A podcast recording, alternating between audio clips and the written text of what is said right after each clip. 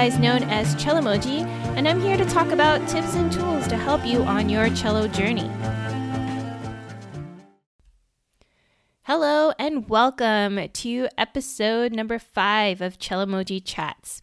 So, I want you to picture you are starting out to play the cello, and you go to the music store, and there's this whole range of music books there in front of you. And you might be thinking, what is the best fit for me? What is the best method for me? And today I wanted to talk about two popular methods that a lot of cello students go through um, and talk about the pros and cons of both of them. And so hopefully it will give you a better insight on which might be a better fit for you. Of course, I think when you are starting out cello, I do want to say that having a private instructor uh, to help guide you in the beginning is going to be really important regardless of whichever method you choose, to have that beginning guidance to know that you are not forming any bad habits um, and that your posture and everything is good, that is really important. And that is universal across all the methods. So, first, let's talk about going through the Suzuki method books. And this, I think, is really important to know is that Suzuki method books were not meant to be learned on your own. If you were truly following the traditional Suzuki method, you would have a guiding teacher, you would be in group lessons, um, you would have a more almost of a community feel to learning the music out of the Suzuki books. However, one of the most convenient things about the Suzuki books is that there's just a whole bunch of songs in them that are progressive in its nature. So every song you learn a new skill, um, and they kind of compile uh, with every song that you learn. So that ideally, by the end of the Suzuki Book series, you should have a whole range of skills and knowledge to go forth and play pretty much almost any piece of music out there. So, Suzuki is a method that was created by Shinichi Suzuki. Um, and in the cello method books, there are 10 books. They all have a progressive quality to them. I really love using Suzuki Book 1 um, because every song in there teaches a new skill and it is just so helpful, and you um, can see how it is just a comprehensive Book 1 book. However, I would not necessarily recommend going through Suzuki Book 1 if you have never experienced anything in the music world before. So, if you've never played piano, if you've never seen bass clef before, uh, and even for those of you starting out on cello, um, it can be quite challenging to just learn these on your own. The thing about it is, there are a lot of overlapping beginner songs across method books, uh, but the Suzuki books are very particular about how they uh, put in bowings and how they put in uh, fingerings. There is actually like a cello meeting, basically, of uh, cello teachers, and they review the books every so often to make sure that the learning progression is still comprehensive and it makes sense. And oftentimes they'll sometimes edit the order of things or take out pieces of music or put in different pieces of music. So it is important to know that, like, the things that you see in them are not necessarily just like suggestions or just kind of sort of playing through the song. You really want to pay attention to all those details. The Suzuki books also have piano accompaniment books, so you can have an accompanist uh, play with you. They also come uh, sometimes with CD recordings where you can listen to the music um, and hear what it sounds like, and then uh, go forth and try to recreate that for yourselves. Some of the recordings I have found are a little bit um, too fast at first, so sometimes it's hard to catch a lot of the things. Uh, so I started doing on my own YouTube channel, uh, creating a play through this song in slow mo, uh, just so that students who are starting out learning the songs can actually get a chance to actually hear what is going on. So if you are learning through some of the Suzuki songs and you are not sure what things should sound like, you can go later and check out my YouTube channel. Uh, it's just youtube.com forward slash cellomoji, and I'll be sure to also leave that in the links below. So let's talk a little bit about Essential Elements.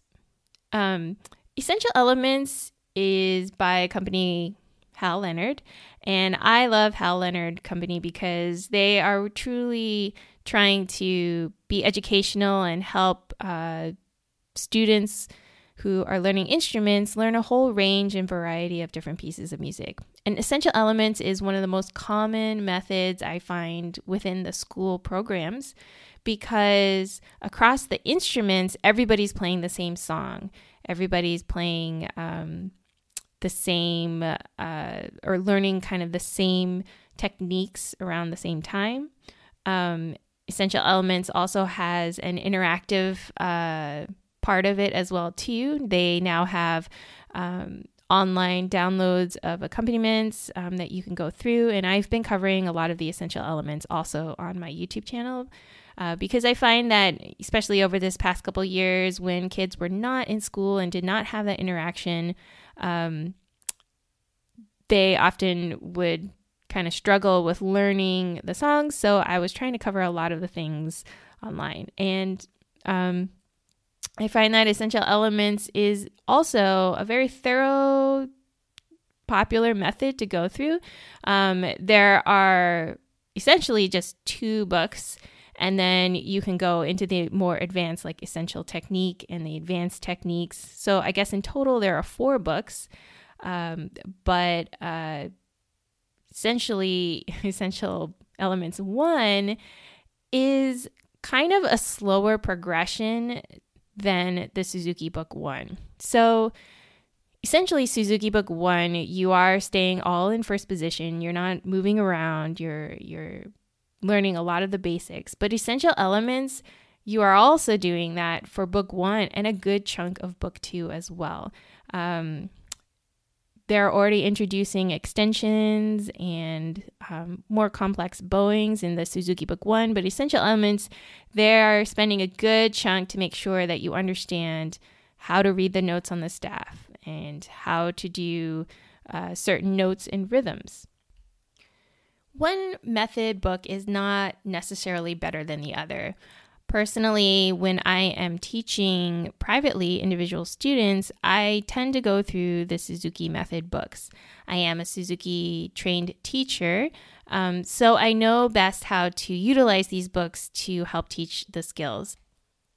Now, I know plenty of teachers who are not Suzuki trained who use the Suzuki books because like I said, they have great um, a great compilation of a lot of the beginner songs but I do feel that um, getting a little bit of training in it, you can really get the most out of every single song there. And you'll notice a huge improvement with your students and also your own teaching style. Now, if I was in a school where I'm doing more group class teaching, I probably would tend a little bit more towards essential elements. Um, and that would also depend also on the background of some of the students. Um, oftentimes when i'm teaching i find that a lot of kids have been exposed to either playing piano or playing another instrument and then they wanted to change over to cello.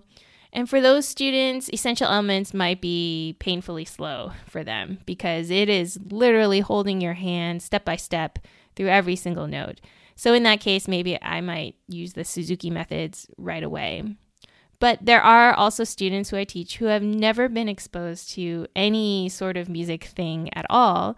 Um, and they just really wanted to learn how to play the cello. And in that case, we might start out with essential elements just so they can get used to knowing what they're even looking at. Um, and for those of you who are kind of trying to do the self teaching route, which, you know, let's be real here, a lot of people I know out there are definitely trying to do that. Um, Essential Elements I, is one that I would definitely recommend you take a look at because it will make sure that you are covering all your bases, um, that there's like pictures in there, there's um, basically step by step instructions on how to play certain things. Um, and that interactive uh, element of it where you can listen to accompaniments and listen to um, how these exercises are being played, I think that is just a great bonus for the essential elements. So, I guess when it comes to picking a method, you should really kind of assess where are you starting out from? So, do you have a musical background? Have you played music before? Um, are you comfortable looking at things at Bassclef? Then maybe you might want to consider starting into the Suzuki Method books. But if you are really struggling to look at things in Bassclef or you're not quite sure is that note right or is that rhythm right or um, you want kind of a more step by step, slow progress through things, then Essential Elements would be definitely one that I would recommend. Now, I think after a while, you will notice that there are other pieces of music you'd like to play. And there is a little bit of a progression, I feel, of learning step by step through different pieces so that you can essentially play any piece you want later on. But to say that you're going to start playing the Bach Prelude Suite 1, which pretty much every cello player I know wants to learn how to play, while you're still trying to progress through Suzuki Book 1 is really stretching things. I think it's um there's a lot of other techniques that you need to master before you can do this, but either method, you can have this progression through things and while it may be a different timing, it'll be your timing. And that's the most important thing is it is not a race. Um, you don't have to rush to learn everything, but you really do want to learn thoroughly. And the cons of some of these books is that in the beginner books, and this is for both methods and pretty much every other beginner book I know, um, you'll find that there are finger numbers over every single note. This includes all the notes that are even just your open strings on your cello. And one of the things I can highly recommend is please learn to read the notes on the staff. Do not depend on finger numbers because the worst thing you can do is you're going into quote unquote real music. So this is just individual pieces of music that are not classified in any method book and there are no numbers on there. And then all of a sudden you'll find that you'll you'll be questioning yourself like how do i read this book? Um, you know what are these notes? Where are they located? And each method book will totally make you look at the same notes over and over again. So it's it's a little bit of a memory game and i really encourage you to take the time to really read the notes on the staff. Um, one of the best things that I recommend for all cello students is to be able to sit down with your book of music and be able to read the music like a book. So you're going through and you're saying like A, D, E, you know, F, G, and, and going through all these things and being able to feel confident knowing what note you're trying to play. And you will find that mastering different pieces of music will be so much easier. Now, Suzuki method and essential elements are definitely not the only methods out there. I have to put that out there. I mean, there are so many other methods. Um, plus, there seems to be new ones coming out all the time as well. I don't think one method is superior to another. I just think that it is important to make sure that whichever method book you are using, um, that you are finding answers to your questions. And if you have any questions that aren't being answered, you can always feel free to reach out to me, and I'm happy to answer them. Um, I think there is nothing worse than trying to go through and guesstimating when you are trying to learn to master the cello.